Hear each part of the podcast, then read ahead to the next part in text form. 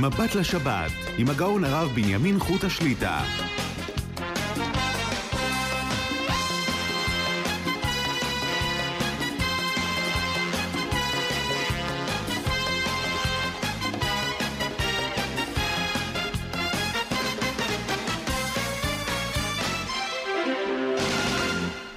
שלום וברכה, ברוך השם נפגשים לשעתיים מבט לשבת.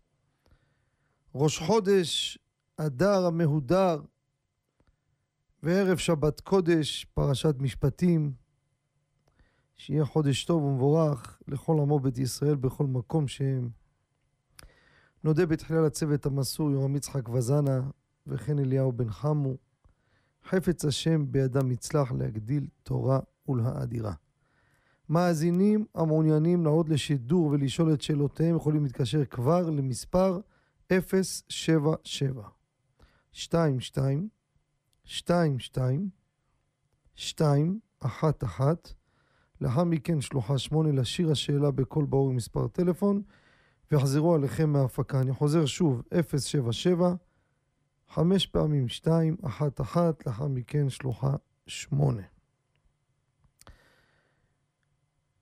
לפני שנתחיל, ככה את הפתיח ההלכתי, תזכורת קטנה, שכמובן כולנו, אני אומר כולנו רבותיי, זה כולנו. כל מקום שאתה הולך, כל שיחת טלפון, כל מה שאתה פוגש, מי שאתה פוגש, כולם בציפייה בהמתנה לפעמי משיח, לביאת משיח צדקנו. פסוק בחבקוק, פרק ב', פסוק ג', אומר, רבותיי, שנבין כמה שקשה והמצב וה... מותח ומותח, כי עוד חזון למועד, ויפח לקץ, ולא יכזב. קודשא בריך הוא לא יכזב. אם מתמהמה חכה לו. מתמהמה. נו, איפה? חכה לו. כי יבוא יבוא לא יאחר.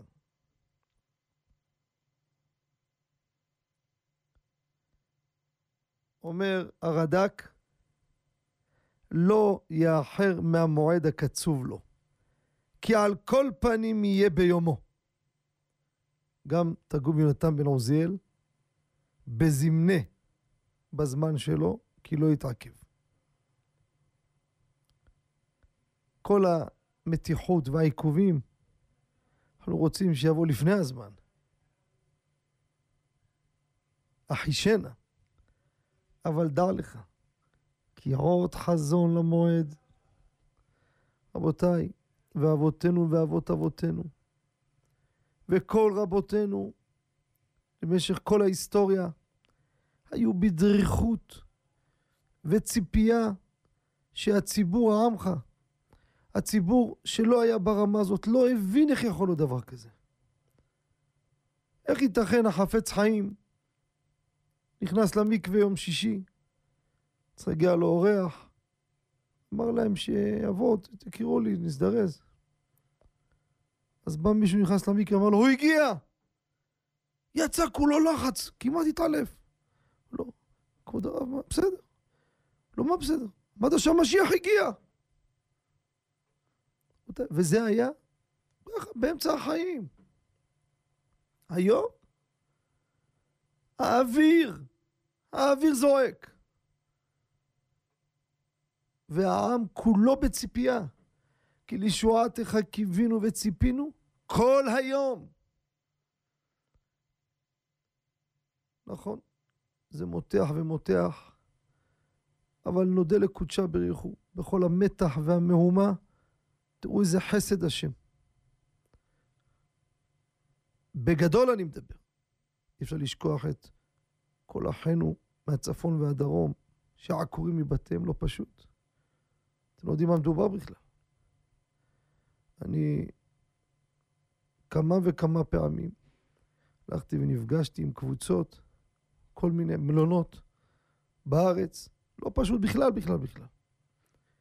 אבל תסתכל, מלחמה מצפון ומדרום, והשתבח והתעלה הדרום, כלל העם עובד רגיל. רגיל, אבל אף אחד לא מסיח דעת משופרו של משיח. אין לנו משהו אחר, רבותיי. אין לנו משהו אחר, רבותיי. מי שחושב שיש כיוון אחר, סליחה על הביטוי, אני לא יודע אם הוא שפוי בדעתו בכלל. אדם של אמונה בכלל לא יכול לחיות בכלל. לכם דוגרי. במצב, כל הצמאון לדם, אומות אתה שומע, רואה מה קורה מסביב. רוצים לאכול אותנו, לעשות מאיתנו, אני לא יודע אפילו איך להמחיש לכם. מפה ומשם צמאי דם בקנה מידה. מ- מרחוק, מקרוב, מבית ומחוץ תצפנו. איפה זה יכול להמשיך? תגיע להסכם דיפלומטי, שטויות והבלים.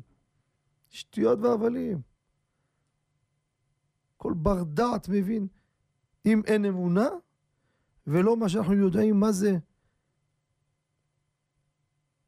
קודשה ברכו איך שומר, הנה לא ינום ולא יישן שומר ישראל. תראו, הבנו, אם השם לא ישמור עיר, שב שקד שומר. קודשה הוא החליט להסיר את השמירה, הבנו מה זה שב כל השמירה שתהיה. לא מזלזל חלילה. צריך השתדלות. אבל בתוך ההשתדלות כולם יודעים. יש את הכוח העליון של קודשה ברכו, שהוא מעל כל המשמר שיהיה, באיזה מקצועיות שיהיה. לולא אם השם לא ישמור העיר, כל שטויות והבלים. חיים בעולם של טבע, קודשה הוא מגלגל את זה בצורה הזו. אנחנו נמצאים במלחמה, ותראו איך הציבור חי. יוצאים, חוזרים, אירועים, דה, דה. ואיפה הולכים? תראו מה קורה בצפון. אנחנו מבינים שזו עוד מתיחה ומתיחה. זה, זה לא אני אומר. וזה לא דברי נבואה ולא דברי חוכמה גם מה שאני אומר. זה כל ילדון. תשמעו אנשי צבא, תשמעו את כל העולם כל מי שמדבר.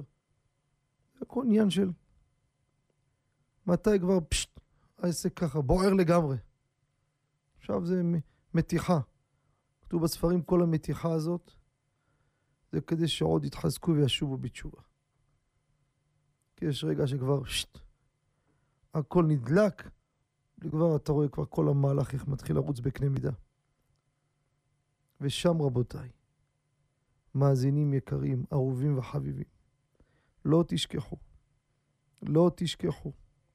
לא תשכחו! לא להיות בפחד בשום מצב. גם כמו שהם מדברים ומדברים, ניתוק חשמל. הם אומרים 72 שעות. מי יודע מה יהיה? גם רדיו לא תוכלו לשמוע. גם לא את מי שיצעק יגיד לכם אל תפחדו. אבל אין מה לפחד משום דבר.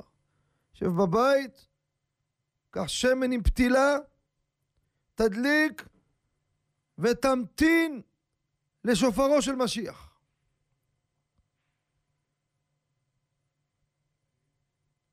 לא... קיבלנו כמה שיעורים כבר, רבותיי, אנחנו לא ילדים קטנים. פה ברוך השם כולם בבחינת זקן ורגיל. אמרנו כמה טסטים. טסטים גדולים מאוד, מורכבים. אני לא מגלה פה את אמריקה. אני רק קצת, קצת מזכיר לחברים איזה שנים, איזה, מה אני אגיד, לא יודע איך לקרוא לזה, לא זעזועים. הפיכת כל, ה, כל הפלנטה. זה מהקורונה. והלאה עוד שלב ועוד שלב, אתם רואים איך קודשה בריחו. כבר אין הסתרה, זה לא הסתרה בכלל. זה לא הסתרה. פתאום משחרר את הכל, פתאום שט, הופך את הכל לצד השני, פתאום אתה רואה. לא מובן. אמרתי לכם, אני אומר את זה מיד על הלב. אני כבר לא מספר סיפורי ניסים. לא מספר. אתם יודעים למה? אני אומר את זה לשבח. אני מרגיש שזה משעמם כבר. כי נהיינו מלומדים בניסים. מה אני אגיד לכם? ואני שוב פוגש אנשים, מקשיב, באמת מקשיב. פעם הייתי מתקשר, תביא, תביא, לא רוצה, לא מעניין, אתה יודע למה? כי היום העם הזה כבר מלומד בניסים. שקודשי ברוך הוא רק נתן בתקופה האחרונה מה שלא נתן בשנים על גבי שנים. עשה בלי סוף, אבל מראה את הכל היום ככה. אין, ראית את אחוריי, שום דבר. ופניי, הכל רואה בול. אין הסברים אחרים. אני אומר לכם, אני אומר משפט, אבל... סליחה. על גבול, אני מדבר פה, זה רדיו, אפשר לדבר ככה, בבית מדרש אתה יכול להגיד משפט כזה ככה, שיבינו מה אתה מתכוון. אבל תבינו אותי, אל תיקחו את הדברים כפשוטם. על גבול חלילה, על קצה של ביטול הבחירה. אני אומר לכם, התחושת ליבי. כאילו, מה, מה נשאר? תראה מה אתה רואה פה, מה יש לך לדבר בכלל. סתם פיהם של כל הכופרים והערב רב הכי גדולים. עוד ועוד ועוד ועוד ועוד.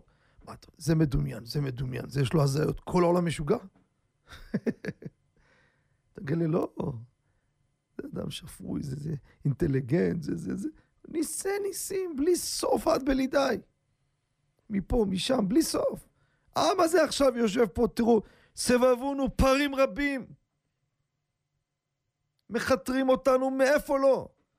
חושבים מצרים זה עוד איזה שחקן שיושב פה כאילו אוהב. זה משנה כנראה רצוץ, חכו, גם המכה שלהם תבוא בעזרת השם.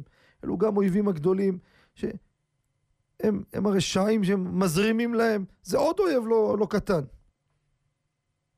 וזה והרחוקים והקרובים וחוץ לארץ. איפה אנחנו עכשיו יושבים מדברים פה? זה חסד השם על עמו ישראל. לכן, מה שאתם שומעים ומדברים, אנחנו לא יודעים כלום. לא יודעים כלום. אני יושב פה באולפן, יושב, כותב משעה תשע, שמתי את הרמקול, שומע את השיחה, את דברי קודשו של מרן הראשון לציון. הגאון הגדול רבי שלמה משה אמר, השם יהיה חמה וטוב שאותה בנעימים. איך הוא אמר, קודשה בריחו? אף אחד לא יודע מה הולך פה. אף אחד לא יודע. יש פה יד השם. מה, מה, מי יודע? תבוא, תביא מישהו שיגיד מה הולך להיות. שום, כלום אף אחד לא יודע. יש פה אני הוא ולא אחר. אנחנו מכירים בהגדה של פסח. אני ולא שרף, אני ולא מלאך, אני ולא שליח. אני הוא ולא אחר! איפה כל השליחים שלו? קודשה ברכו לבד. מהקטנצ'יק והקרובצ'יק והרחונצ'יק ומי שאתה לא רוצה. רואה קודשה ברכו, זה אלי וענווהו. הניסים שאנשים רואים, מראות אלוקים רואים. אנחנו מתוך זה. אז מה? אם זה הולך להיות קצת יותר רעש, חלילה וחס שמישהו ייכנס לחרדה, אדרבה. אדרבה. כמו שאמרתי לכם וחזרתי ואמרתי. הבאנו גם את החתם סופר מפה, גם רבי אליעזר פפו מפה. שני המאורות הגדולים. כמה שהעסק יותר מתחמם, דע לך, זה התח... לא התחלתא דגאולה, כבר כניסתה של הגאולה. מלחמות התחלתא דגאולה. אם זה המהלך, רק מתכונת לשמחה וציפייה למשיח. כמובן הכל בהתחזקות, כי מה יעשה אדם וינצל מחבלו של משיח? פעמי משיח, אבל זה חבלים. קשים! מה זה משחק? צד אחד הלב כבר מחכה, מחכה כבר לעולם החדש, לתקן עולם במלכות שדי. צד שני, תראה כמה אחינו מה הולך פה. צד אחד אתה פה, צד אחד פה, אתה כל היום מזגזג ימינה שמאלה. כמה לב יכול לסחוב? ועל זה הגמרא אומרת, מה יעשה אדם וינצל מחבלו של משיח? בחבלו של משיח יש הרבה בעיות בדרך. מתפללים שיהיה כמה שפחות, יעסוק בתורה גמילות חסדים. תעשה חשבון, תעשי חשבון נפש. יש את הציפייה, יש את הדריכות, יש את כל זה, זה א', ב', תרצה או לא תרצה, כבר אנחנו נמצאים עמוק בתוך זה. עמוק בתוך, אין איפה ללכת עוד, אין על חזור. על חזור רבותיי. אין. רוצים לחזור לאיפה? בוא, יש מציאות להגיד בואו נעצור, נחזור אחורה? אין מציאות כזאת, רבותיי. נדבר עכשיו מציאות, גשמיות. עמוק, עמוק, ואיפה עמוק אתה לא יודע איפה זה נסחף. לאיפה, לאיפה, לאיפה. זה לא השחקן הזה או השחקן הזה. כמובן מחכים ונשמח מאוד לשמוע כל רגע היום, מחר, הלוואי, שאת הראש של הפעור הזה, סינואר הורידו לו אותו. ודאי יהיה לנו שמחה מזה. אתם חושבים שיהיה שמחה הזאתי, אה, הוא בא לציון גואל? זה רק להתפלל באויבי השם, אויבי ישראל שבעולם מחריט אותם, זה נותן לנו עוד קרבת אלוקים יותר, שמחה ואמונה בבורא יתברך. אבל זה לא זה. זה לא זה. תמחק את כל עזה. אתם חושבים, זהו, אנחנו ברוך השם מסודרים? זה בכלל לא הראש שלנו שם. כלום. היעד, רבותיי, זה משהו אחר לגמרי, זה עולם אחר לגמרי שצריך להיות. זה מזכיר לי, יימח שמו וזכרו, היה ערפאת, מי שזוכר. אני זוכר. קברו אותו אז ברמאללה ביום שישי. יש אנשים או, או, ברוך השם, ברוך השם, ברוך השם. יאללה, ברוך שפטרנו. הלך הכלב, נהיה עוד יותר גרוע ממה שהוא היה. זה מטה של קודשה ברכו. כמובן, מקללים אותם כי הם באים מרוע, לעשות יותר מה ש... אבל זה לא זה. מתפללים ושמחים לראות עוד אויבים שנופלים, אין ספק. מלחמה, כל דם שלהם נשפך זה שמחה בשבילנו. והודעה לבורא יתברך. מצילנו מידם.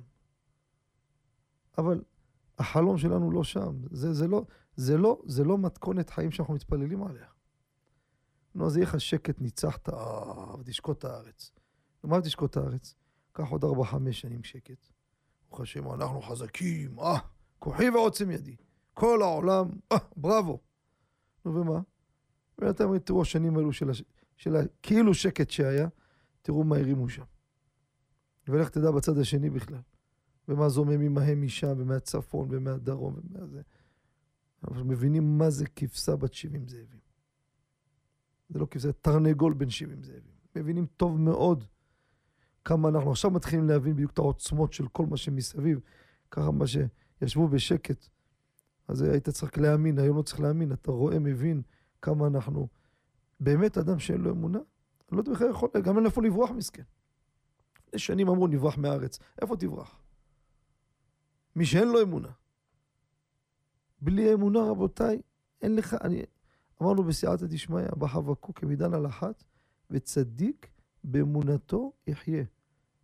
צדיק באמונתו, אני לא הבנתי. צדיק באמונתו יתחזק, מה זה יחיה? מה, בלי אמונה לא יחיה? כן, כן, כן, רבותיי. ימים האלו, אם אין לך אמונה, אתה לא יכול לחיות. תראו אנשים מסכנים, אין להם אמונה. טוב מותם מחייהם, חס ושלום. הפחד, החרדות, השיגעון, אין להם, הם לא, לא רוצים לחיות מסכנים.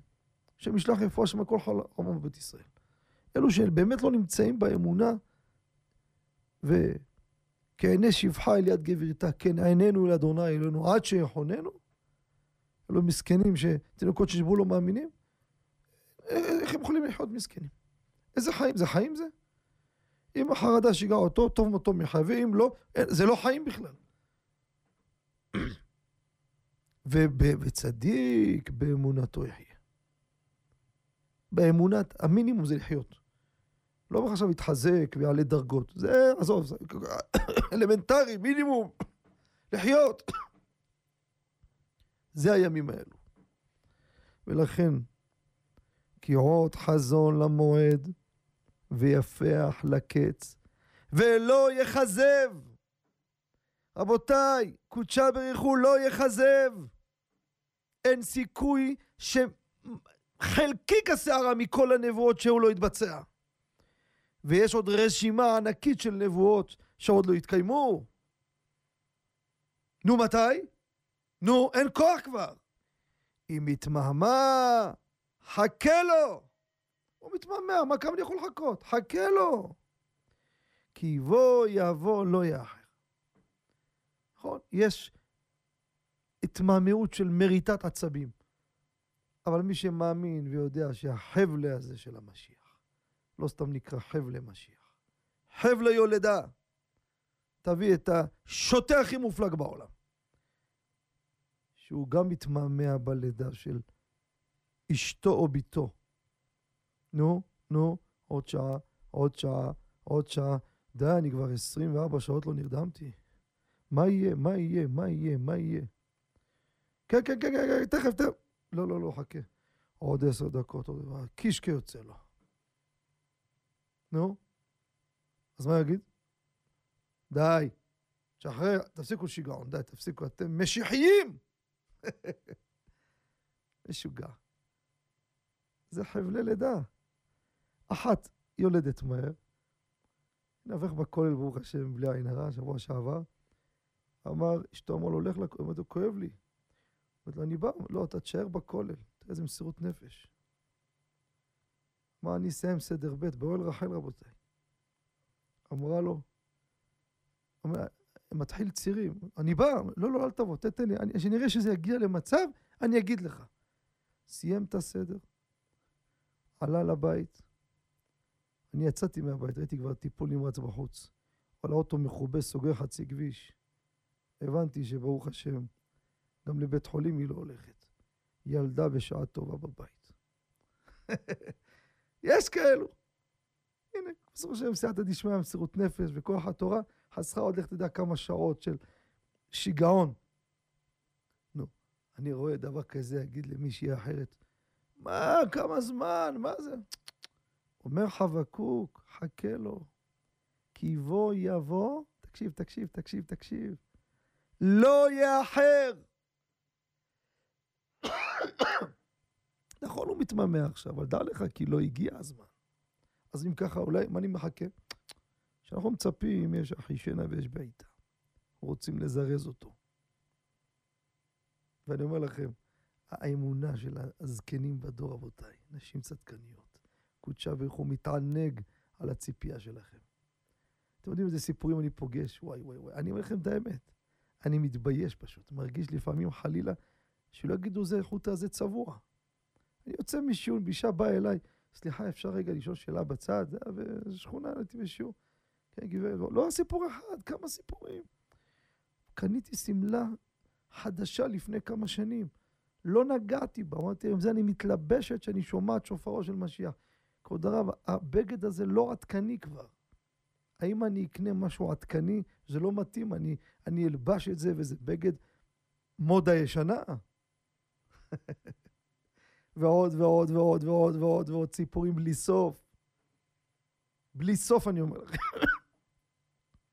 קודשי בריחו רואה כל זה, דעו לכם. שאלה אם אנחנו נזרז אותו לפני, אבל לאחר הוא לא יאחר. שיהיה לכם ברור רבותיי. יש את נקודה, גם לא יחכה לבעלי תשובה ולא שום דבר. יש את ה... בוא יבוא, לא יאחר. כי בוא יבוא, לא יאחר. אנחנו מתפללים שיקדים. אז פה, גם אם עכשיו מתאים, לפעמים מושכים עוד כדי לקרב עוד ועוד, שיקולים של הבורא יתברך. אבל יש נקודת ה... הגיע הזמן, לא יכזב. שהגיע הרגע הזה, רבותיי, כל השפה משנה, כל המושגים הולכים להשתנות, העולם משנה צורה לגמרי. זה, אנחנו, אה, אומרים לי פה, אז לא התחלנו פתיח הלכתי בכלל. או, אני מסתכל בשעון, לא האמנתי. אני פה הכנתי פתיח הלכתי, אמרתי, ניתן איזה ככה כמה מילים, הרבה טלפונים, למה לא מדברים? נחזק אחד את השני, ודאי עם כל הבלאגן, נחמם אחד את השני בעזרת השם. אז בסדר, בעולם רצה ככה, זה מה שרצה. אז ככה, מילה קטנה לפני שנצא להפסקה. יום שלישי בעזרת השם, בשעה שמונה בן זכאי, תשע ורבע, גבעת וושינגטון, וושינגטון. זה לא ארצות הברית, אי אפשר להגיע מיבנה לארצות הברית ברבע שעה. זה יישוב, שם יש שיעור בעזרת השם, שיעור בהלכה, על פי, אה, מה זה על פי? שיעור בהלכה עם קצת חיזוקים, הציבור מוזמן, יום שלישי. כן, אנחנו נצא להפסקה, מאזינים שרוצים עוד לשידור, 077, 5 פעמים 2, 1 1, לאחר מכן שלוחה 8, לשיר השאלה בכל בור מספר טלפון, ויחזרו עליכם מההפקה. מיד שבים למאזינים המיוחדים, בבקשה. אתם מאזינים ל"מבט לשבת" עם הרב בנימין חוטה. אבנו, מההפסקה ניגש למאזין, שלום וערב טוב. שלום הרב, חודש טוב. חודש טוב ומבורך.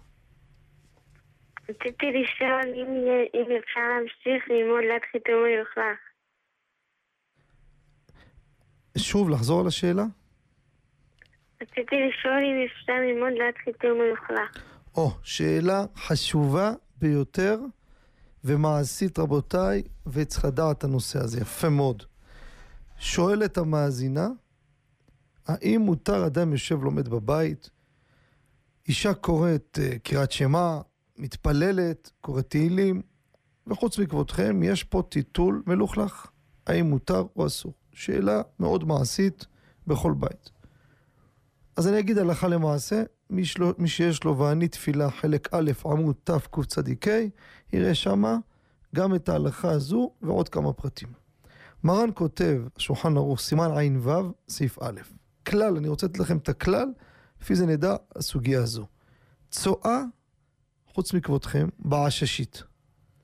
יש פה צואה שהיא סגורה בזכוכית. רואים אותה. אפילו רואים אותה. אבל היא מכוסה.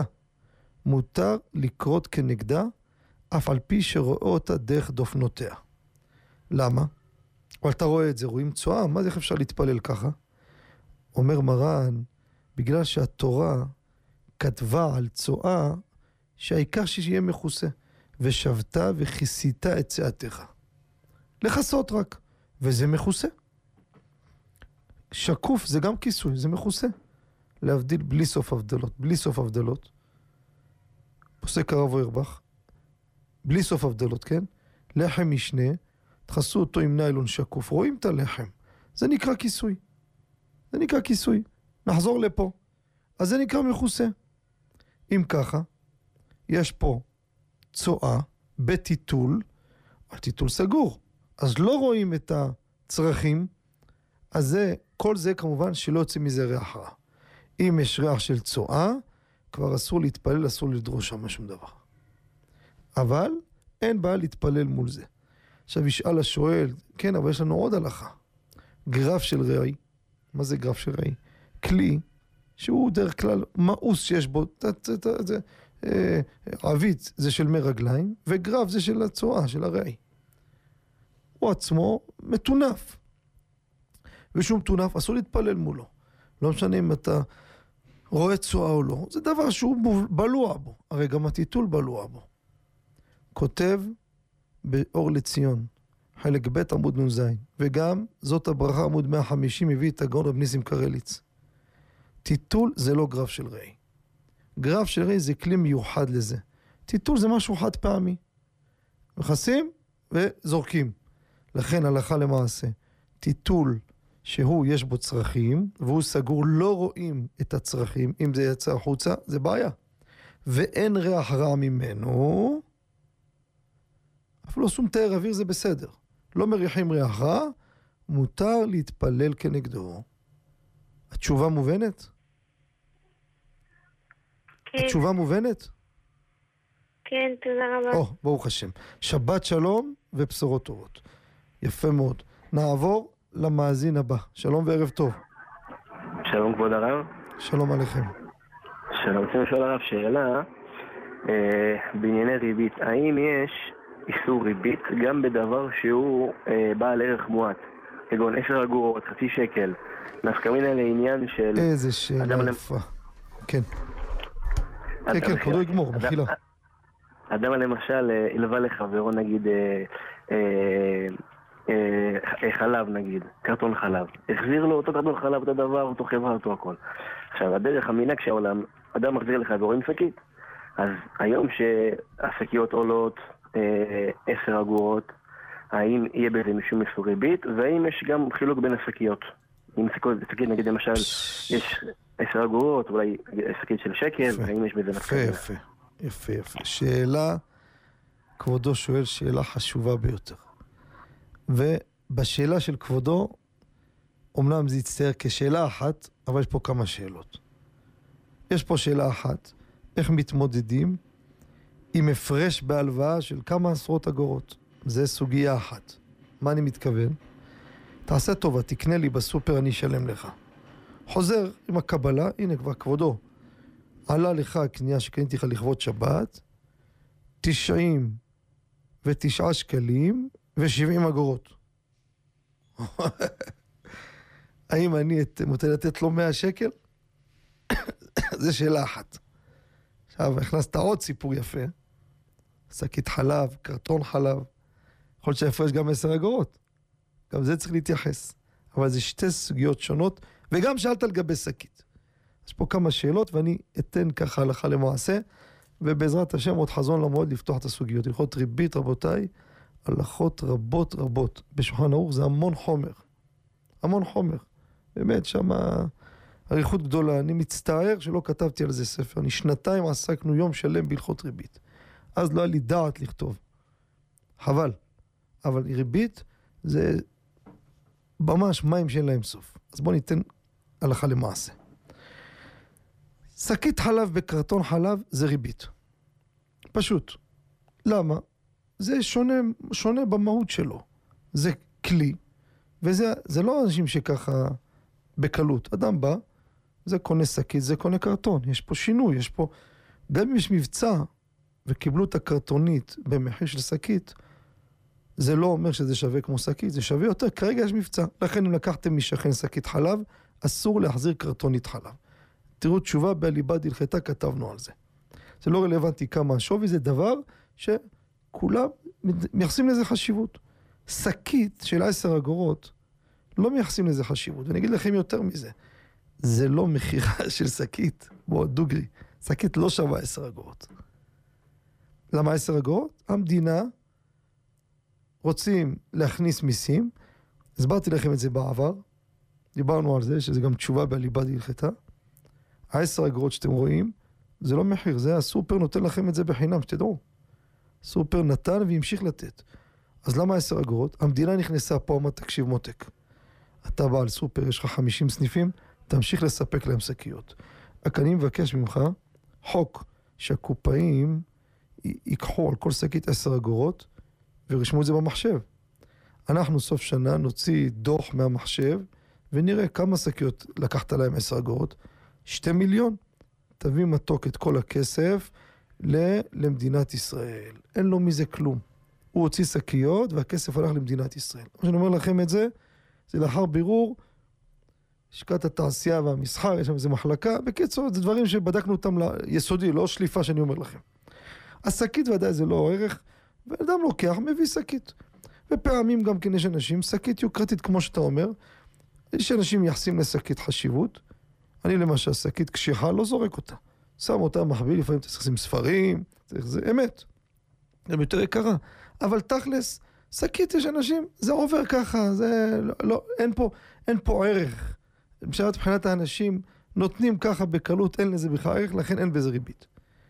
עודף, אני אומר לכם הלכה למעשה, גם בזה כתבנו באליבא דהלכתה. יש תשובה של המנחת יצחק, חלק ט', סימן פ"ח. תשמעו את הגדר, מתי נדע שסכום, פער קטן, לא נשתגע עליו, מתי נתעקש עליו. זה לאו דווקא חברים.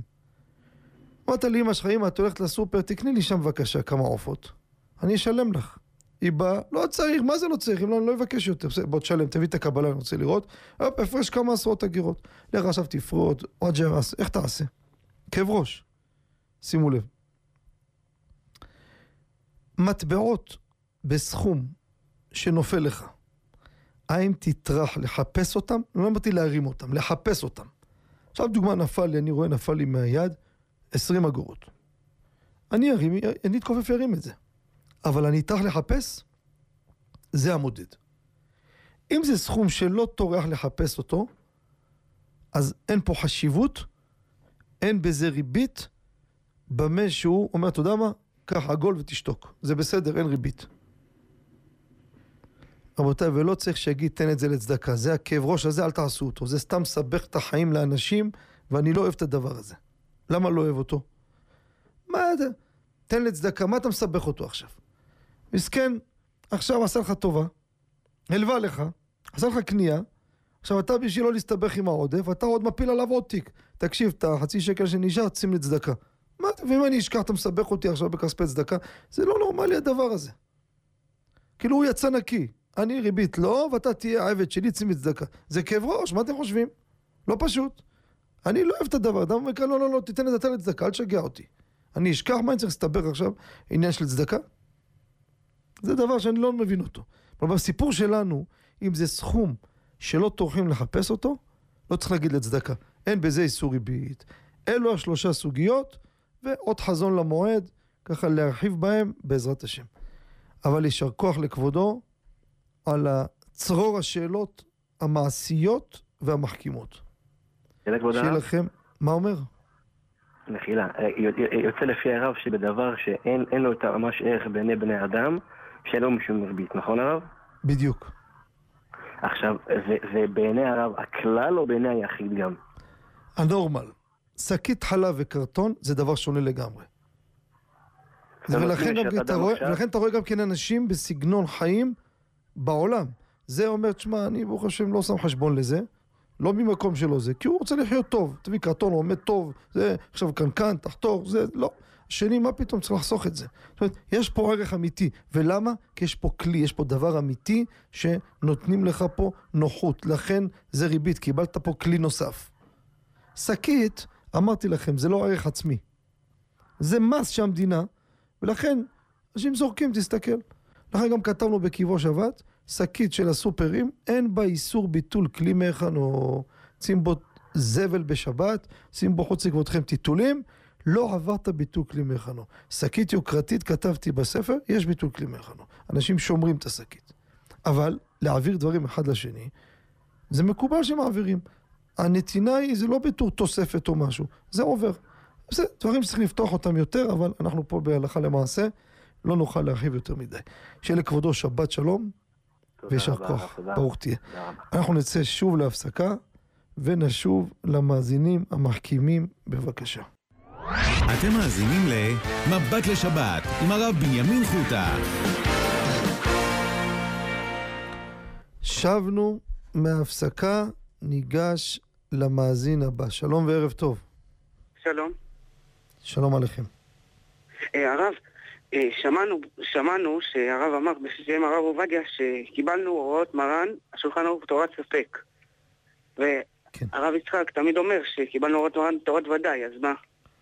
כאילו, אז אני, אני אגיד, תראה, אני אומר מה מרן הרב עובדיה אומר. מה האחרים אומרים, אני לא יודע, לא שמעתי, אני מדבר ממרן הרב עובדיה ומביא את המקורות גם כן.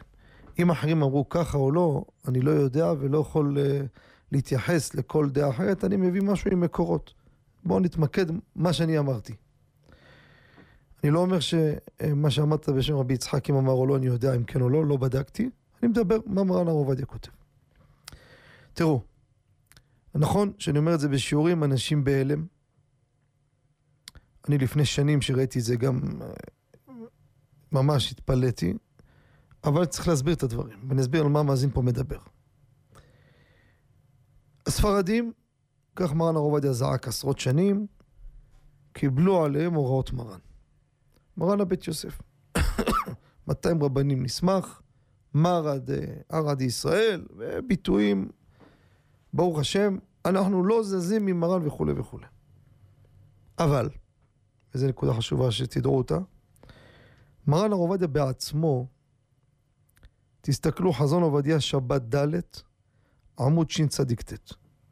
ועוד, מי שירצה יראה בקיבו שבת חלק ג' עמוד ש"ו, גם מרן הרב עובדיה עצמו שאומר, הלכנו עם מרן, תשמעו טוב, קיבלנו את הוראותיו לא בתורת ודאי שבאמת מאה אחוז שהלכה כמוהו. מספק, אנחנו הולכים איתו. זאת אומרת, יש לנו ספק, שמע, יש פה רמה, יש פה פוסקים אחרים. אבל קיבלנו אותו, אבל לא ודאי שוודאי באמת הלכה באמת כמוהו. מה זה משנה? מה זה הפלפול הזה? ניתן דוגמה. יש הרבה דוגמאות. כן, דוגמה אחת. ספרדי, יש לו מרק, הוריד אותו בליל שבת, עשו לו חורף עכשיו, עשו מרק לפני שבת. גברת הורידה את המרק מהפלטה, מזגו מרק, ועובר הרבה זמן, בא, רוצה להחזיר את המרק למחר, הסיר של המרק כבר בקושי קצת חם. נוגעים בו קצת חם, אבל לא רותח לו כלום. לספרדים יש בישול אחר בישול דבר לך, אסור להחזיר אותו לפלטה. האם הוא יכול לבקש משכן אשכנזי, בוא תעשה טובה, תשים את הסיר על הפלטה? למה? כי לאשכנזים, אם זה קצת חם, מותר לשים אותו על הפלטה, אף שהוא נוזל. מה זה חם? יש אומרים חום הפה, תראו קיבו שבת, זה בתוך האשכנזים. יש אומרים ששותים אותו בתור חם. זאת אומרת, מי שישתה אותו יגיד, כן, כן, כן, זה עדיין חם. לא משנה, אבל בוא נגיד, הוא חם קצת. שלספרדי ודאי אסור לשים אותו. עכשיו, לכאורה, איך אתה עושה דבר כזה? הרי לך, ספרדי, לפי מרן, זה חילול שבת. אז איך אתה אומר לאשכנזי לעשות? אתה אומר לבן אדם חלל שבת? אלא מה התשובה? תגיד לי, אבל הוא הרב שלו אומר לו, מה זה קשור הוא? לפי הרב שלך, אשכנזי מחלל שבת, לפי הבית יוסף. אז איך אתה מבקש ממנו? אומר מרן הרב עובדיה, נכון שהבית יוסף אומר ככה, אבל כבוד רבנו יוסף קארו, אתה מורנו ורבנו עטרת ראשנו. אבל כל מה שאנחנו מקבלים ממך זה עדיין ספק בשבילנו. אם זה ספק, אז לא ברור שבאמת האשכנזי הזה מחלל שבת, גם לשיטתך, אנחנו לא מקבלים את זה.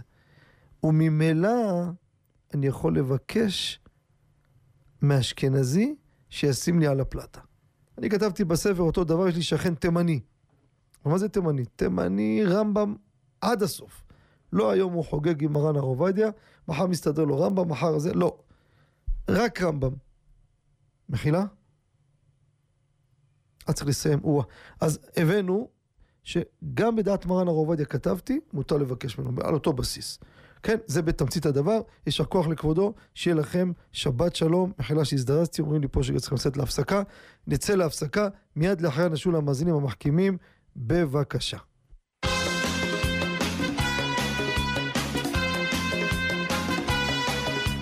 מבט לשבת, עם הגאון הרב בנימין חוט השליטה.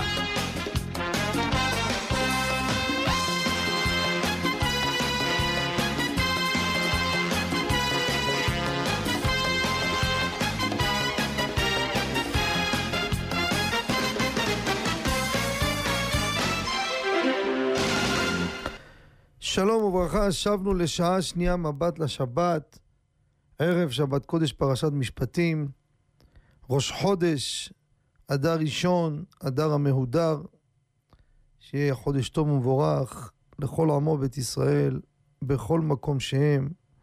חודש אדר, מזלם של ישראל מעלה מעלה. תראו בקיבה מועד, על פורים, הבאנו כמה שיטות. מה קורה עם המזל של החודש הזה בשנה מעוברת. ויש נוקטים שחודש העיבור אין לו מזל, רבותיי. הוא מעל המזל. אין לו מזל. יש דעות, תראו בזה, הבאנו בזה דעות, מה שנחלקו בזה קדמונים. כמה הזמן הזה זמן גדול ומסוגל, בעזרת השם, לישועות, וכל זה לקראת הגאולה השלמה, אמן. נודה לצוות המסור רם יצחק וזנה וכן אליהו בן חם, וחפץ השם באדם יצטרך להגדיל תורה ולאדירה, מאזינים המעוניינים לעלות לשידור ולשאול את שאלותיהם, יכולים להתקשר כבר למספר 077 22 22 2 1 1 לאחר מכן שלוחה 8 לשיר השאלה בקול ברור עם מספר טלפון ויחזרו עליכם מההפקה. אני חוזר שוב, 077, חמש פעמים 211, לאחר מכן שלוחה 8. לפני שניגש למאזינים, יש לנו את הפינה, פינת פרסום מחברי הספרים.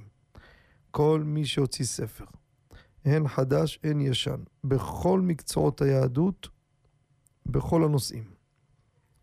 הרדיו נותן פרסום בחינם. אתם יודעים, כל שנייה עולה הרבה כסף. פה הרדיו מפרגן, למאזינים, למחברי הספרים, פינה שהיא בעצם מתקיימת במבט לשבת בתחילת השעה השנייה. איך אדם מקבל את הפרסום? צריך לשלוח שני עותקים של הספר שהוא רוצה שיפורסם. אני עובר תקציר מסביר על מה הספר מדבר, שם המחבר, שם עירו, מספר טלפון להשגת הספר. לאן שולחים את הספרים? עבור בנימין חוטה, כתובת רחוב קדושת לוי 40 על 14, ביתר עילית. ובעזרת השם, לפי התור אנחנו מפרסמים. והשבוע יש לנו כמה ספרים מעניינים. ספר ראשון, הלכות מעשר כספים, נקרא הספר בצל הכסף. ספר עבה, מקיף, עבודה באמת מדהימה. חיבר אותו הרב הגאון, יוסף חי בן חיים שליטה. נראה שהוא ממרכז הארץ. אפשר להשיג בטלפון 054 844 2170. אני חוזר שוב, 054 844 2170. עוד ספר, אמרי ניסים, הלכות נידה, ספר מקיף, חיבר אותו הרב הגאון, ניסים אלעד, שליטה, רב קהילת יביע עומר בעיר אלעד. ספר עבודה מדהימה. מי שמעוניין ב-052 7166 767. אני חוזר שוב, 052 7166 767. עוד ספר, גם על נידה, אבל סוגיות, חידושים, נקרא ספר דן ידין. ואותו הרב הגאון ניסים דיין שליטה מהעיר בני ברק. אפשר להשיג בטלפון 03 570 4811. שוב 03 570 4811. עד כאן פרסום של פינת הספרים החדשים. כעת ניגש למאזינים המחכימים בבקשה. שלום וערב טוב למאזין הבא. ערב טוב, כבוד הרב, מדבר שמעון אלקיים. או, ברוך הבא, כבוד הרב, ברוך הבא. שתי שאלות, ברוכים רגע, שנייה. מחילה, מחילה, אני רוצה, לא יודע אם תכעס עליי, אבל אני רוצה להודות לכבודו בשידור. אתה מפתיע אותי שאתה עולה לשידור. זה רבי שמעון אלקיים, מהעיר נתניה, כמה פעמים העמיד אותי על הרגליים. עשה לי טיפול מקצועי, יש הרבה רבנים מגיעים אצלו, וכמה פעמים אמר לי שאתה באזור בשיעור, ובאמת, יש תקופות שכבר הגוף כבר מהדוד, נופל לגמרי, אז אני מודה לכבודו, ש- ש- שיהי רצון שאף פעם ש- לא תצטרך שאף אחד ייגע בך בעזרת השם. בכבוד. בכבוד. כבוד הרב, קודם כל התוכנית הנהדרת, המחכימה, יש לי שתי שאלות לשאול. בכבוד. הש- השאלה הראשונה, בשבת אדם קיבל אורחים, האם הוא יכול לפתוח את השולחן? ואין בעיה של, של דינויל. זו שאלה ראשונה.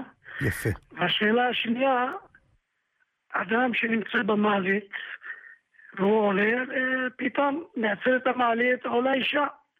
האם אין בזה ייחוד? או... מה התשובה של הרב? פש, אה, איזה שאלות מיוחדות, רבי שמעון. כל שאלה יותר יפה מהשנייה. שאלה ראשונה, שואל הרב, הגיעו לו אורחים בשבת, והוא לא היה ערוך לשולחן כזה ארוך. האם מותר בשבת לפתוח אותו ולהוסיף עוד פלטות באמצע כדי להעריך אותו? האם יש בזה בעיה של אוהל, שלמטה הוא עושה שטח יותר גדול? אז אני אענה קודם כל את הכלל, ואז ניגע הלכה למעשה, גם מצד פה, מצד תקיעה, יש דבר שאתה יכול לעשות אותו בחוזקה, אם יש איזה בונה או לא בונה. אז מצד אוהל, כל דבר שהוא לא עשוי להעיל, השולחן הוא לא עשוי בשביל לעשות, לכסות את מה שלמטה. הוא עשוי בשביל למעלה. שישבו, יניחו דברים, יאכלו, ישתו עליו. לכן אין פה אוהל. אלא מה? יש בפוסקים ככה, ואני אגיד הלכה למעשה. כי בו שבת, חלק ב', עמוד תקצ"ח, כתבנו בעניין הזה. גם הפוסקים הספרדים, גם האשכנזים. בראשנו, מרן רבי עובדיה. חזון עובדיה, שבת ה' עמוד ש"כ, וגם הגאון האדיר, רב ניסים קרליץ, חוט שני, חלק ב', עמוד רמ"ט. גם מורי, בעל רבבות אפרים עליו השלום, רבי אפרים גרינבלט. חלק א', סימן רכ"ב עוד ג'. זה דרכו. דבר שזה הדרך, אין בזה לא בנייה ולא שום דבר. זה הדרך של השולחן. חכם בן ציון אבא שאול, תראו את הלשון שלו, קצת החמיר. אור לציון חלק ב' עמוד רשי"ט, אומר אני מתיר רק ברגיל ושלא תוקע בחוזק. אבל כל הפוסקים לא, לא ייתנו את זה. לכן הלכה למעשה, מותר לפתוח את זה ואין בזה שום בעיה. לגבי השאלה השנייה, חשובה ביותר, הוא שואל פה, מה קורה? אתה בא להיכנס למעלית, יש שם שכנה במעלית, אישה, בבניין עכשיו, בניין מגורים, משרדים, או הפוך, אתה במעלית, דלת נפתחת ואישה נכנסת. האם מותר לי להישאר? אסור להתייחד עם אישה במקום לבד, שאתה והיא נמצאים לבד. זה ייחוד, זה דבר חמור ביותר. אז מה, מה עושים? אז קודם כל, מהו שיעור ייחוד? מהו הזמן שאם אתה שוהה עם אישה במקום סגור, או עברת על איסור ייחוד? בספר הייחוד בהלכה, הוצאנו ספר העוסק בכל דיני ייחוד, הסברנו שם בכמה נימוקים, למה פחות מהשיעור זה מותר ולא אומרים חצי שיעור אסור. לא ניכנס כרגע. לכן כשאני אומר שיעור, פחות מזה אין בעיה. אז ככה, הדעות הרווחות, אני מדבר, הבאנו את כל השיטות, עד שלוש דקות, עד שלוש דקות מעיקר הדין זה בסדר. עד שלוש דקות, לא יותר. ככה גם מרן רבי עובדיה, לא, מחילה, רבי עובדיה לא הביע דעתו בזה. ככה גם דעתו, רבי מבטי וגם דעתו של הגאון הגדול, רבי מאיר מזוז שליטה. גם הוא נוקט כשיעור הזה. הבאנו גם פוסקים אשכנזים. אבל לכתחילה, שימו לב עכשיו, יש להיזהר בדקה וחצי. זאת אומרת, עד פחות מדקה וחצי זה הכי קל. מדקה וחצי עד שלוש, תראה מה המצב. מעיקר הדין זה בסדר. זה בסדר. אבל אם אפשר להימנע מזה, עדיף. עכשיו, במעלית יש כמה דברים שצריך לדעת אותם, וזו נקודה חשובה. בניינים מודרניים חדשים, היום המעלית עובדת שיטה אחרת מפעם. אתה בא למטה, אתה צריך ללחוץ איזה קומה אתה רוצה. אתה רוצה קומה 13, 13 אתה מקיש, מעלית תבוא, תעלה אותך אקספרס ל-13. שום אפשרות שמישהו בדרך יעצור וייכנס איתכם טרמפ. אז אם נכנסת עם אישה, כמה זמן זה לוקח? הטיסה הזאת עד קומה 13. אמרנו, עד דקה וחצי אין מה לחשוש. מדקה וחצי עד שלוש, ראוי שלא. אם יש צורך, סיבה, לחץ, לא נעים, לא משנה מה, אפשר. יש מעליות בבניינים יותר ישנים, שגם אם לחצת על קומה 4 שהיא עולה ל-4, מישהו בחוץ ילחץ ויכול לפתוח בקומה 2, ופתאום תעצור בקומה 2, כמו בבתי חולים, כל המקומות האלו. לא נותנים לך אפשרות לעלות ישירות. יש אפשרות, אבל אם מישהו בדרך יעצור, היא תעצור קומה הבאה. זה רבותיי, שימו לב, מרן רבי עובדיה, הובא דעתו במנחת איש, ככה גם כן אדמו"ר מאונגבר, קליין, שו"ת משנה הלכות חלק ד' סימן קפ"ז, אם במעלית היא נפתחת, אם מישהו ילחץ מבחוץ, גם אם הנסיעה במעלית תיקח לכם חמש דקות, שימו לב, אין בזה איסור. למה? כיוון שיש אפשרות שכל קומה מישהו יפתח, זה דינו כפתח הפתוח לרשות הרבים. מה זה פתח פתוח לרשות הרבים? כל אחד פותח, נכנס. אני גם, אני עכשיו נמצא עם האישה שם. נכון שאני לוחץ, היעד שלנו עכשיו קומה עשר. המעלית לוקח לזמן. כן, אבל יש פה פתח פתוח. קומה שתיים יכול להיות, יכול להיות, לא חייב שיהיה.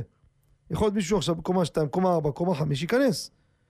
מקרה כזה, המעלית הזאת יותר קלה ומותרת. כמו שאמרתי, אקספרס, סיפור אחר. עוד היתר שכותב אותו בעל חודשני, תראו באיחוד בהלכה שכתבנו, עמוד כ"ח. לגבי שיעור איחוד עם כל השיטות זה עמוד כ"ה. אישה שבעלה בעיר. אתה עולה, נכנס לבניין, שכנה עולה, אישה נשואה. אם אני יודע, כמובן, איך אני אשאל אותה לא נעים. אני יודע עכשיו, איך אתה יודע בעל הבית? אני יודע, ראיתי אותו עכשיו בבית כנסת.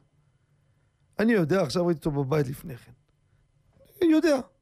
או, הפוך, האישה הזו היא דתייה, או לא דתייה, לא משנה, והיא יודעת איפה בעלה. אז היא גם בעצם לא עושה איסור, היא גם לא מכשילה את הגבר. אם יש לה איסור אז גם לגבה, גם לגבי להכשיל את הגבר. פה היא לא מכשילה אותו, למה? כי בעלה בעיר. בעלה בעיר, זה אפשר. עכשיו, מה קורה, וזה פרט אחרון, ועוד פרטים על המעליות, תראו בייחוד בהלכה. נכנסת, יש כמה נשים שם במעלית. וידוע, בעיקר לספרדים, יותר חמור מהאשכנזים, אסור לך להתייחד אפילו עם קבוצת נשים. עכשיו, איך אני מחשב? כל אישה יש לה את הדקה וחצי? הבאנו בייחוד בהלכה עמוד כ"ו את רב משה פיינשטיין. איגרות משה חלק ד' אבן העזר סימן ס"ה עוד כ"ב כפי מניין הנשים שיעור הזמן גודל. מה שאמרתי לכם זמן, אני אגיד במילה אחת. למה הזמן הזה? זה זמן לעבירה, ודי למבין. לכן הפוסקים דנו על הזמן הזה, למה פה מתחיל איחוד. זמן שחלילה, זמן לעבירה. לכן השיעור של הזמן זה מה שאמרנו. לכן זה מסקנת הדברים. תלוי איזה מעלית, תלוי באופציה מבחוץ, לא מבחוץ, ושיעור הזמן כמו שאמרנו. בסדר, רבי שמעון? תודה רבה, יישר כוח יישר הרב. כוח, תודה לכבודו, אריכות ימים. ושנים, חודש טוב ובשורות טובות. שבת שלום ומבורך. אני עניתי לשתי השאלות. גם על הפלטה על השולחן הוא שאל, וגם על המעלית. אולי כבודו שקוע בשאלה הראשונה. פה בהפקה אומרים לי, שהמאזינים יבינו מה אני מדבר. אומרים שלא עניתי לשאלה השנייה שלו. עניתי לשתי השאלות. זה יישר כוח אבל שאתה ככה ערני שם באולפן בבני ברק, כל הכבוד. ככה אני אוהב, שאני לא פה, שאני לא ארדם. יפה מאוד. כן, נעבור למאזין הבא. שלום וערב טוב. שלום הרב. שלום עליכם. קודם כל רציתי להודות לרב, אצלנו בכפר יונה בשיעור, ממש חיזק אותנו בשיחה שמה. וואה, וואה, כפר יונה, איזה באש, איזה ציבור, אש. כן. הרב חיזק אותנו ממש, יצאנו משם עם אה, ממש מחוזקים. אה, השאלה, העיקר שיהיה למעשה, זה העיקר. בעזרת השם, ודאי. ודאי. אה, השאלה הרב, אם מותר לאדם ללמד יהודי להניח תפילין בשבת. איזה שאלה, שאלה יפה מאוד רבותיי. שואל פה המאזין הנכבד, יש מישהו מקרב אותו, אני לא יודע להניח תפילין. האם ניקח תפילין ונתחיל ללמד אותו בשבת? אז בואו ניגע בדבר הזה הלכה למעשה. כתבנו על זה, קיבו שבת, חלק ב', עמוד תל"ז. צריך לדעת, תפילין בגדר ההלכתי שלהם, הם נקראים כלי שמלאכתו לאיסור. כמו פטיש, כמו מברג, כמו עט, זה כלי שהשימוש בו לעבירה. איזה עבירה בתפילין חלילה? כן? לא מניחים תפילין בשבת? אז זה כלי שמלאכתו לאיסור. כלי שמלאכתו לאיסור. איך מת... מה דינו במוקצה? יש לי פה עכשיו קוקוס, יש לי פה אגוזים, אני רוצה לשבור אותם, מביא פטיש מארגז כלי העבודה, ושובר אותו.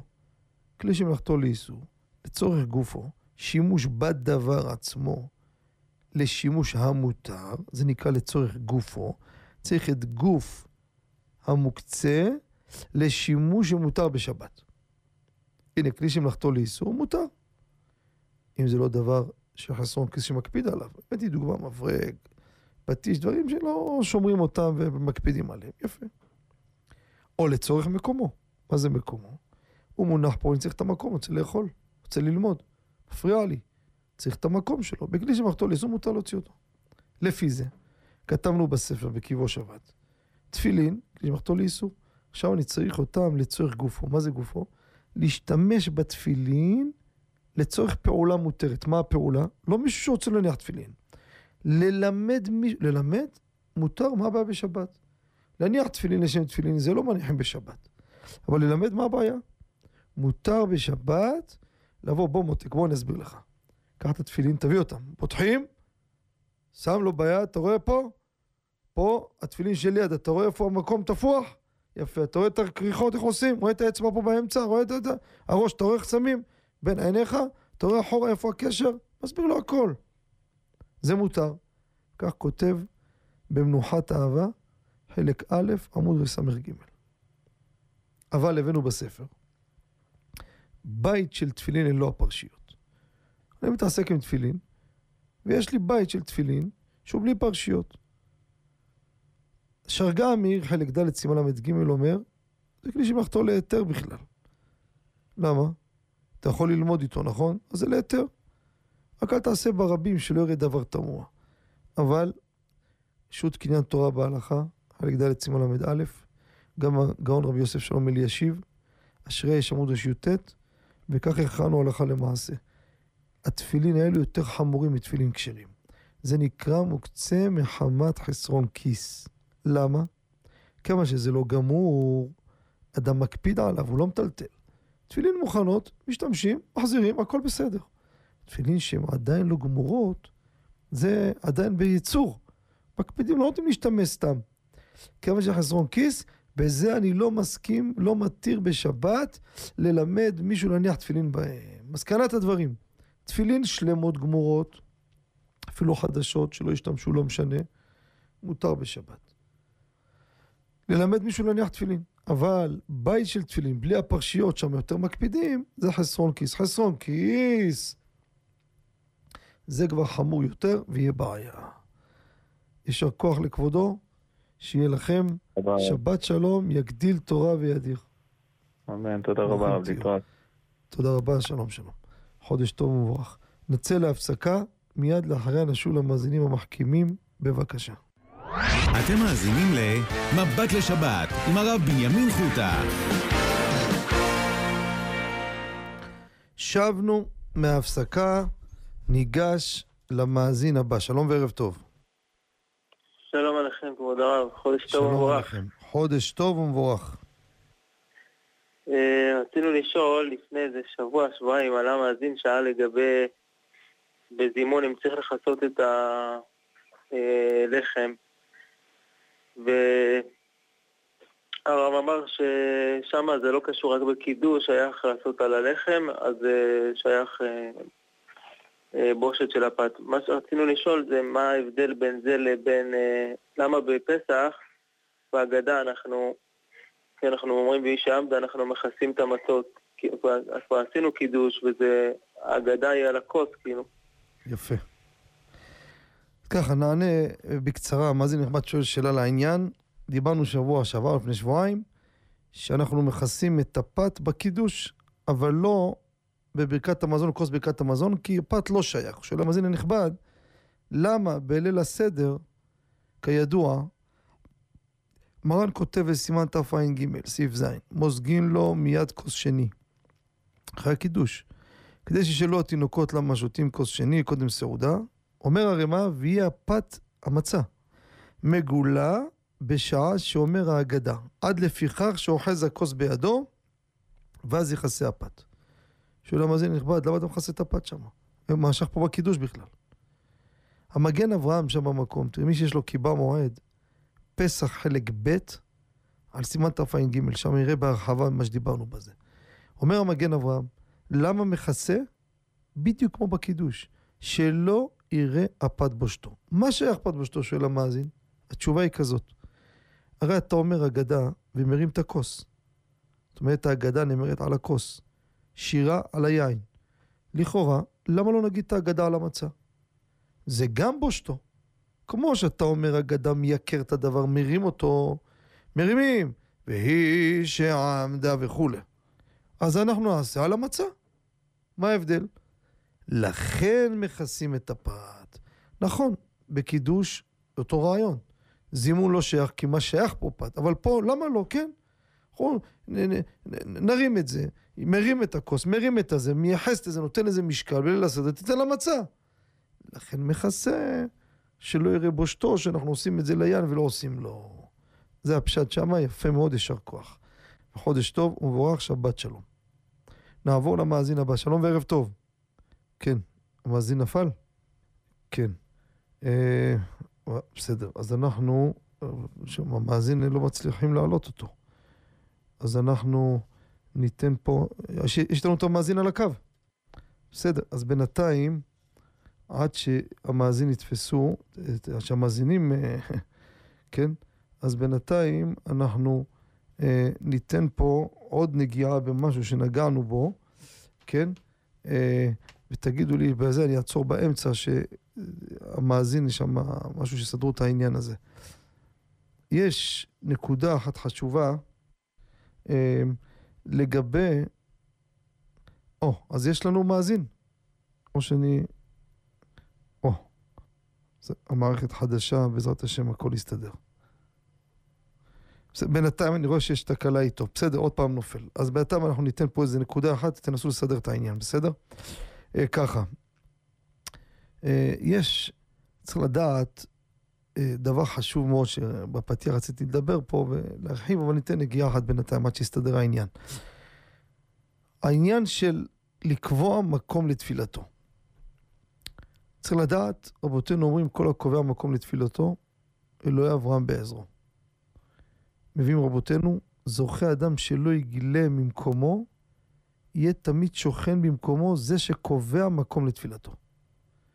כותב דרך ישרה, מכף החיים, ומי שלא קובע מקום לתפילתו, פעם מתפלל פה, פעם פה, פעם פה, וגם בבית כנסת, פעם יושב פה, פעם יושב פה, לא קבוע, המשחיתים שנבראו מטיפות הקרי שלו, באים וחוטפים תפילתו לפרנסתם. ואז השאלה הנשאלת, האם אני חייב להוציא כסף על מקום קבוע? מה זה, למה שיהיה כסף? עכשיו בבית כנסת, אומר הגבאי, תקשיב, פה כיסא קבוע, יש דמי חברות. או לקנות כיסא. אז לאחר העיון בסייעתא דשמיא, הלכה למעשה, חוזרים לאותו יסוד שאמרנו בעבר על כמה פרטים לגבי טרחה לתפילה במניין. אם זה סכום לחודשי, שזה סכום שאתה מוציא אותו בלי להרגיש. אומר לך, דוגמא, תעשה הוראת קבע 40-50 שקל. יש אנשים, 50 שקל, אז זה צחוק. אתה, אתה עוד לא זז, זה כבר לא מורגש. אז אני אחייב אותך להוציא כסף על זה. אבל אם זה יותר מכך, או שקשה לך, אין עליך חובה, ואפילו שתתגלגל ממקום למקום, אין עליך חובה להוציא כסף עבור ההלכה הזו. כן, המאזין נמצא איתנו? או, שלום וברכה למאזין. שלום וברכה כבוד הרב, מה שלומכם? ברוך השם, שלום וברכה. רוצים להודות לרב על התוכנית, כמדי שבוע, אנחנו לא מפספסים אף פעם את התוכנית, ויהי רצון שהרב ישתדל יותר מפעם אחת בשבוע, בעיקר העניינים של החיזוקים בהתחלה, אולי הרב צריך להגביר, להגביר את זה לשעה, בעקבות המצב. בסדר. אדרבה, אני הייתי מוכן גם לישון ברדיו אם רוצים, אבל uh, אם הרדיו יזמין אותי, בשמחה רבה, בכבוד. הרב, שאלה, כן. אם יש לבן אדם כאב ראש לפני התפילה, והוא רוצה לאכול, אבל לצורך הכדור, כי הרופא אמר לו לקחת את הכדור רק אחרי שהוא אוכל, כן? והאם הוא יכול לאכול? זאת שאלה ראשונה. שאלה שנייה, בתחילת ההתארגנות לחשמל, לעניין של ה... שאמרו פיקוד העורף למלחמה, האם אפשר ובאיזה גדרים לעשות את זה. או, יפה. שתי שאלות חשובות מאוד, ניגע בהן.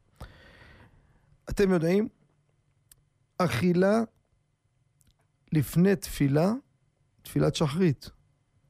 רבותינו אומרים שאסור לאדם לא לאכול ולא לשתות לפני שיתפלל. בין ביום חול, בין בשבת ויום טוב. מרן כותב סימן פט סעיף ג' לא לאכול ולא לשתות, אבל מים מותר לשתות קודם תפילה. וכן אוכלים ומשקים לרפואה מותר. לרפואה מותר לפני התפילה. מה הסיבה שאסור לאכול לפני התפילה? מה קרה? אז טעם ראשון, הטור מביא אותו, וגם המשנה ברורה מביא אותו בסעיף קטן כ"א, פסוק במלכים כתוב, ואותי השלכת אחרי גביך. אותנו דרשו מה זה גביך, אל תקרא גביך, אלא גאיך. לאחר שהתגאה ואכל מתפלל. הלך, אכל, מילא עצמו התגאה, ובא ומתפלל, איזה צורה זה? לא מבין, מה, מה פירוש התגאה? מי שאוכל לא מתגאה? אומר הבן יוסף חיים, הבן איש חי. בבן יהוידע, על הגמרא ברכות י' עמוד ב'. מה הגאווה בזה? אומר שמראה שיש לו אוכל, הוא מבקש על המזונות. זה גאווה. הוא בא, תן לנו פרנסה, ברך עלינו. והנה, עכשיו גמר לי עכשיו מילת הבטן, אז יש לך אוכל. אתה כאילו מראה... עוד טענה, אומר הבן איש חי, רבן יוסף חיים, הוא מקדים את המזון הנפשי לפני המזון הרוחני שלו. קודם כל תבקש על הרוחניות שלך. מה אתה עושה? קודם כל מטפל בגשמיות, הולך אוכל לפני התפילה, זה הגאווה. זה טעם אחד. טעם שני, הזוהר מביא, סמך מהפסוק, לא תאכלו על הדם. שלא תאכלו לפני שהתפללתם על דמכם. לפני שביקשת על הדם שלך, מה זה הדם שלך? על החיים שלך. אל תאכל. תפילה תפלל על עצמך, אחר כך תאכל ותשתה.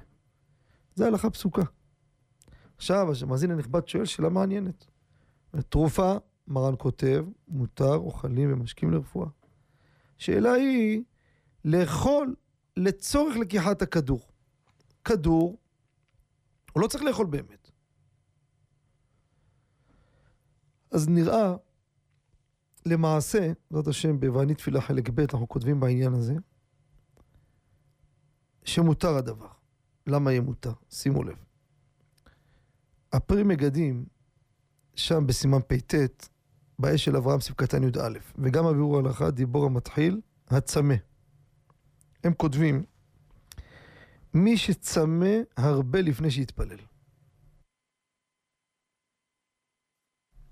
צמא הרבה לפני שיתפלל. הוא לא רעב, אבל הוא לא יכול לשתות על קיבה ריקה, שימו לב, דבר מעניין, צמא מאוד. אבל אם הוא ישתה על קיבה ריקה, השם מרחם יהיה לו. כאבי בטן לא יוכל לתפקד. אומר הפרי מגדים, כך נפסק הלכה למעשה. מותר לך לאכול מעט לצורך השתייה. מפה הוכחנו ראיה שמותר לאדם לאכול לצורך הכדור. הגוף שלו לא צריך את האוכל באמת, הרופא אומר לגוף לא צריך, אבל בשביל הכדור אתה צריך לאכול. גם פה, שתייה הוא צריך לשתות, אבל השתייה הזאת תעשה לו בלאגן. אומר הפרי מגדים, מותר לצורך השתייה, אפילו לצורך שתייה. קל וחומר לצורך הכדור, לכן הלכה למעשה. מי צריך לקחת כדור על הבוקר, והרופא אומר לו, אתה חייב לאכול. אם יכול אחרי התפילה, יחכה. אבל לא יכול, יאכל עם הכדור, בשביל הכדור, אף שזה לפני התפילה. לגבי השאלה השנייה, שאלה מאוד מאוד רגישה, מה שכבודו שואל. איך מתארגנים עם החשמל? איזה חשמל? אומרים, יהיה מתקפה מחיזבאללה, לא יהיה חשמל. תכינו, תכינו, תכינו. רבותיי, להיות מוכנים בלי להשתגע זה ברכה בכל דבר. זה גם פיתו בסלו. תכין שישיית מים, שתי שישיות, יש לך בצד, לא להשתגע. לא להשתגע. חשמל, תשים פתילות, שמן, כמה נרות, או איזה... יש לך כמה בטריות, זה בסדר. כי יכול להיות שיקרה. בסדר, מה יקרה? מה זה אומר שזה מפחיד אותנו? לא מפחיד אותנו. לא אומר, אם אנחנו מתכוננים למשהו, שיש פה איזה חרדה או נבהלים, לא, לא. גם אם אנחנו שמחים במה שיש, רוצים שיהיה לנו יותר נוח. אז מתארגנים. לכן אני אומר, אדם שמסודר ורוצה להיות רגוע, יש לו ילדים, אומר, תשמע, מה זה? אני אכין דברים? תכין. אבל לא לקחת את זה בצורה של שיגעון. אם זה של שיגעון, זה גרוע מאוד. גרוע מאוד, זה מחליש את ה...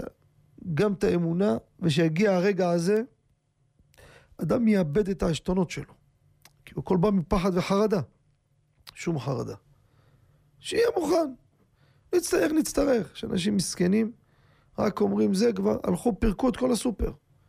ואחר כך שעובר זמן, לא קרה כלום, הכל נזרק לפח, שימורים, כמויות. זה גם בעיה בל תשחית, כן? אבל מה, מה, מה עשית? אותו דבר אמרתי לכם בזמנו, יש שלוש מנעולים נעשה בדלת. זה פחד, הוא מנציח את הפחד שלו. הוא מכניס את עצמו עוד יותר.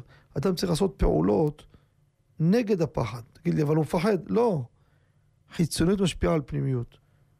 אדם יעשה פעולות, הנה, אני לא מפחד. ובעזרת השם, הבוטח בהשם, חסד יסובבנו, וממילא הפחד ילך ממנו.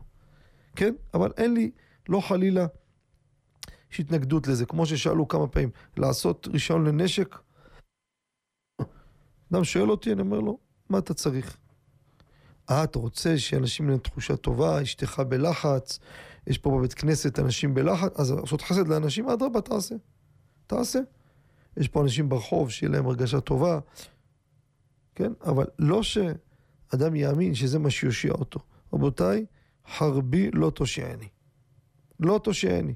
ראו בה, לצערנו, בטבח הנורא, כולם הבינו שהאקדח, תראו עכשיו פתאום כל הביטחון שאתה רואה, כולם הולכים לך עם כל אה, רובה כמו מטאטא. צריך משהו מאות מטרים, יותר מהיר, הוא היה אקדח, מה קרה? לא, זה צעצוע, דיברתי עם כמה אנשים, איזה צעצוע, זה צחוק, זה כלום לא עושה. כלום, ממש כלום, זה לפורים, תנו אותו לילדים לשחק איתו עוד מעט. למה? הראו שהחרבי לא תושעני. והבא השני אומר, גם נשק לא. צריך RPG. הוא אומר, תשים טנק בכל בית. טנק, איזה נגמש. ונתחיל לנסוע ככה, נלך לכולל עם נגמש, עם טנקים, איפה נגיע? זה מדעתנו. צריך להיות קצת שפוי, לא להשתגע. השתדלות עוד עושים, אבל לא להיכנס יותר לשיגעון, וכבר אתה פשוט נסחף אחרי הדבר, והשם ישמור, מאבד גם את האמונה, גם את הביטחון, וגם הרגשה גרועה, ורק נזקים מזה. יישר כוח לכבודו, שיהיה לכם שבת שלום וחודש טוב ומבורך. נעבור למאזין הבא. שלום וערב טוב. שלום כבוד הרב, תודה רבה על התוכנית. שלום עליכם. רציתי לשאול לגבי קוסקוס שקונים בחנויות בשקית. כן. ואדם אה, מכין את זה, שם את זה בקערה, שופך על זה מים רותחים מכלי ראשון על ידי עירוי, ושמים בתוך זה גם כמה כפיות של שמן.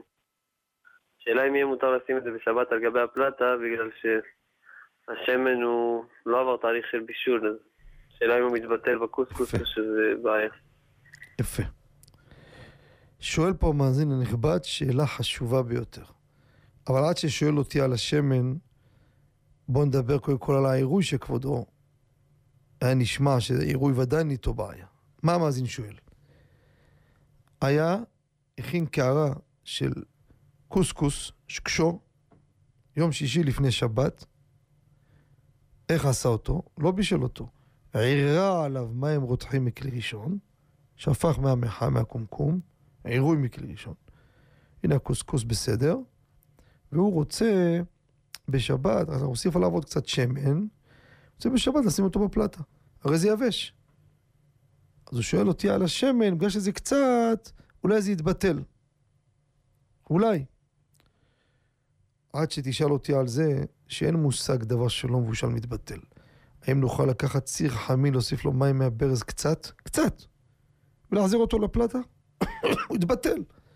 אין ביטול ברוב. כמה סיבות. סיבה אחת אתן לכם פשוטה, תראו בקיבו שבת חלק ג'. דבר שיש לו מתירין, אפילו באלף לא בטל. מה זה יש לו מתירים? הרי כשאתה שם את זה פה, שזה אסור, תגיד, אבל בסדר, יתבטל במותר, יש לו מתירין. זה אתה תאכל אחרי שבת להשתמש בו. ועוד נימוקים. איך שלא יהיה, מעט לא מבושל ודאי שאין היתר. אבל בואו נדבר עכשיו על הקוסקוס בלי להוסיף שמן. כידוע, עירוי מכלי ראשון מבשל כדי קליפה. איפה אנחנו רואים את זה? מרן ביורה דעה, סימן ס"ח סעיף י'. לא פה בהלכות שבת, שמה. המעניין שם, הגר"א במקום כותב, מאיפה אתה יודע שהעירוי, מה זה עירוי? שפיכה ממים בכלי ראשון. מה זה כלי ראשון? כלי ראשון זה הכלי שעל האש. המחם. זה נקרא כלי ראשון. שפכת ממנו, לא הכנסתי לתוך הסיר את מה שאני רוצה לבשל. שפכתי ממנו על האוכל. עירוי מכלי ראשון. מבשל כדי קליפה. מאיפה הוא הביא את זה? שולחן ערוך שם בגבי איסור והיתר. אומר הגר"א, מקורו מהלכות שבת. שמבשל בשבת בעירוי כדי קליפה. יפה. עכשיו לגבי לבשל בשבת דבר שווה רק עירוי מכלי ראשון. זה בדיוק הסיפור שלנו. קיבו שבת חלק ג' עמוד קנ"ט. יש מחלוקת גדולה בפוסקים. לגבי ביצה, לקחתי ביצה יום שישי, שפכתי עליה מים רותחים, הנה, עשיתי אותה לאכילה. לא שמתי אותה באש, שמתי עליה מים, שפכתי עליה מהמחה, מה, מהאש. עכשיו אני רוצה, שימו לב, לעשות עליה עירוי נוסף בשבת. חוט שני, חלק ב' עמוד קס"ז, הרב אלישיב, אוסרים. למה? בהתחלה זה היה מאכל בן דרוסאי. עכשיו, זה לא מבושל לגמרי. שלמה זלמן נוירבך, שמיעת שבת כהלכתה, הסתפק בזה. אבל, ציץ אליעזר, חלק י"ח, עמוד לב. מרן רבי עובדיה, שימו לב, חזון עובדיה שבת ד' עמוד ש"ל, הליכות עולם חלק ד' עמוד מ"ז, יחווה דעת חלק ג' לסימן כ"ב, וגם מנוחת אהבה. כל זה הבאנו את המקורות שלהם, תראו כי יבוא שבת חלק ג' עמוד קנ"ט. אומר ככה, כיוון שהביצה ראויה לאכילה לרוב בני אדם, יום שישי שהפכת עליה מים רותחים, אתם יודעים, הביצה ראויה לרוב בני אדם. נכון, היא לא מאה אחוז, אבל רוב בני אדם אוכלים אותה, אה, הנה הביצה טעימה, קיבלה את הקשיות שלה. הוא אומר, מותר להניח אותה, שימו לב, בכלי ראשון שלא על האש, לא על הפלטה. אומר רבי עובדיה בחזון עובדיה, טוב להניחה בכלי שני, בסדר, זה טוב. אבל מעיקר הדין, כיוון שנאכלת לרוב בני אדם, הוא אומר, כן, אפילו לא רק עירוי להראות עליה שוב, להראות אותה בכלי ראשון שהוא שם מעל האש. לא לשים אותה על האש. זה ודאי לא. לפי זה הקוסקוס הזה. הערת עליו ביום שישי, אני מאמין, לפי השאלה של המאזין, ראוי לאכילה לרוב בני אדם. אז את דינו שווה לכמו הביצה. הראתי עליה, ראוי לרוב בני אדם, ראוי לאכילה. בזה אתה יכול להראות שוב, יכול לשים אותו בכלי ראשון שהוא שר מעל האש. אבל על הפלטה, ודאי שאי אפשר להקל בזה. יישר כוח, חודש טוב, שבת שלום ובשורות טובות. אנחנו יוצאים להפסקה, מיד לאחרי המאזינים המחכימים, בבקשה. אתם מאזינים ל"מבט לשבת" עם הרב בנימין חוטה. שבנו, סליחה, שבנו מההפסקה, ניגש למאזין הבא. שלום וערב טוב. מאזין איתנו? הלו, רב. או, שלום וברכה, שלום וערב טוב. ערב טוב, רציתי לשאול, השבת זה שבת וראש חודש. רציתי לשאול האם, האם להוסיף תבשיל לכבוד ראש חודש בלילה או ביום? או, שאלה גדולה מאוד. בעזרת השם גם נכתוב על זה תשובה בעליבא דהלכתה. שאלה יפה מאוד, שואל המאזין, השבת, בעזרת השם, שבת וראש חודש. ואתם יודעים, שיש ראש חודש, כותב הרב פלאג'י ברוח חיים, בסימן רמ"ב סעיף קטן ב', ועוד, גם הבן איש חי, הבאנו את זה בקיבו שבת חלק א' עמוד פ"ב, מוסיפים לסעודה, לכבוד ראש חודש, עוד תבשיל. או איזה מאכל. כך כותב הרב פלאג'י ברוח חיים, כותב ככה, ראש חודש שחל בשבת, צריך להוסיף עוד תבשיל משאר שבתות לכבוד ראש חודש. וגם ירוויח, יועיל לו, שלא ישכח לומר יעלה ויבוא. כן, יפה. הבן איש חי, שנה שנייה ויקרא סעיף י' כותב, מצווה להרבות סעודת ראש חודש. ואם חל בחול, עושה בו מאכל יותר ממה שרגיל ביום חול. ואם חל, סליחה, בשבת, עושה גם כן מאכל יותר ממה שרגיל בשבת. סליחה. ואם הוא עני ונדו משגת, יוסיף לפחות בפירות. יאכל איזה פרי. ממשיך ואומר, ואם חל ראש חודש בשבת, מביא תלמוד ירושלמי, יעשה סעודת ראש חודש ביום ראשון. למה? בשבת זה לא ניכר.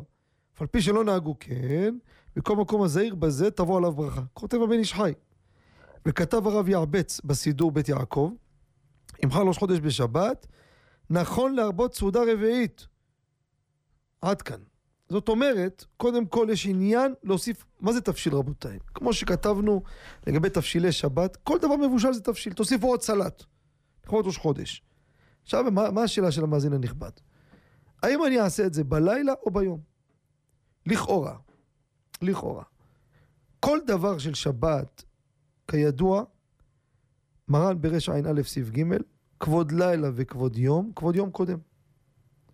יש לך עכשיו איזה ממתק טוב, איזה פרי טוב, שתייה טובה, אם לא יסתום לך תיאבון, אין לך בעיה צדדית, לא מאבד מהטריות שלו, שמור אותו ליום, לא בלילה. שולחן ערוך. למה? הבאנו בקיבו שבת ארבע טעמים. ערוך השולחן ברפ"ט, כי עיקר הסעודות זה ביום.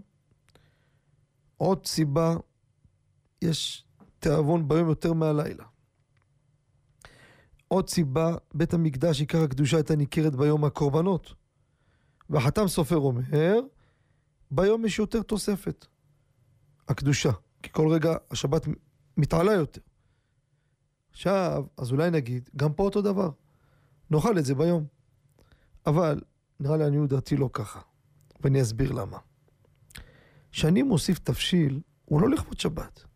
בדיוק הפוך. לכבוד ראש חודש. אם היה לכבוד שבת, אז תגיד, שבת, אתה מכבד את השבת, תכבד אותה ביום. אבל למה אני מוסיף תבשיל? לא בש... בכוונה לא בשביל שבת, אלא בשביל ראש חודש. הפוך, אני הייתי אומר, אם הייתי מקצין, אדרבה, אל תעשה ביום, תעשה אותו בלילה. למה? להראות לכבוד ראש חודש. ויותר מכך, אם אין עניין של כבוד יום וכבוד לילה, כי בראש חודש לא מצינו את הדבר הזה. מצווה באה לידך, תחמיצנה. ועוד דבר, ביום צריך פחות לאכול את זה. יש לך סעודה שלישית גם, תסתום את התיאבון בפרט בחורף.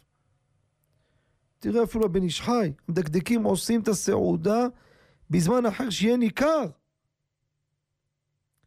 אבל העולם לא נהגו בראש חודש לעשות בלילה. אני לא יכול להגיד חובה. גם ראש חודש רגיל שאדם עושה משהו, עושה אותו ביום. אז גם פה יעשה ביום. אבל אם הוא שואל מה עדיף, לעניות דעתי, אין שום הבדל ביניהם. אני הייתי חושב, אדרבה בלילה עדיף. רק כדי להראות שזה לראש חודש. אבל כיוון שגם כל ראש חודש אתה לא עושה בלילה, לא ראינו באיזה מצווה בעלתך על תחמיצנה. אנשים עושים, נהוג עושים את זה גם ביום. עושים תבשיל ביום, לא בלילה. באים בלילה אחר הולכים לישון. אבל למעשה, מה שתרצה תעשה. לכן למעשה, זה לא דומה לכבוד שבת, יאכל את התבשיל הזה או בלילה או ביום, אותו דבר, מה שנוח לו יעשה. אנחנו מתקרבים לסיומה של התוכנית, תודה לצוות המסוי, רבי יצחק וזנה וכן אלי בן חמו, תודה למאזינים המחכימים. לפני הכל, מעל הכל, תודה לבורית באחרות שעתיים של תורה, שיהיה לכולכם חודש טוב ומבורך, שבת שלום, נזכה לישועות, להמשך ישועות מהקדוש ברוך הוא, ישמור את כל חיילינו, את כל עם ישראל, נזכה לגאולה שלמה בקרוב. שבת שלום, היו ברוכים, ובשורות טובות וכל טוב.